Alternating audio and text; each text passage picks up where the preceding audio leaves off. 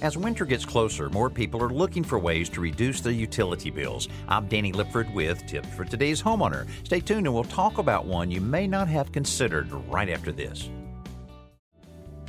Right now, most of you are concerned with how to make our homes more efficient this winter, and most are focused on the furnace. That's important, but don't forget your water heater.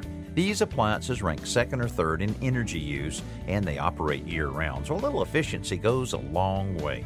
In the last few years, gas fired tankless water heaters have become very popular because they heat water on demand and use much less energy than traditional models. But if you rely on electricity for this task, you now have a more efficient option the hybrid or heat pump water heater.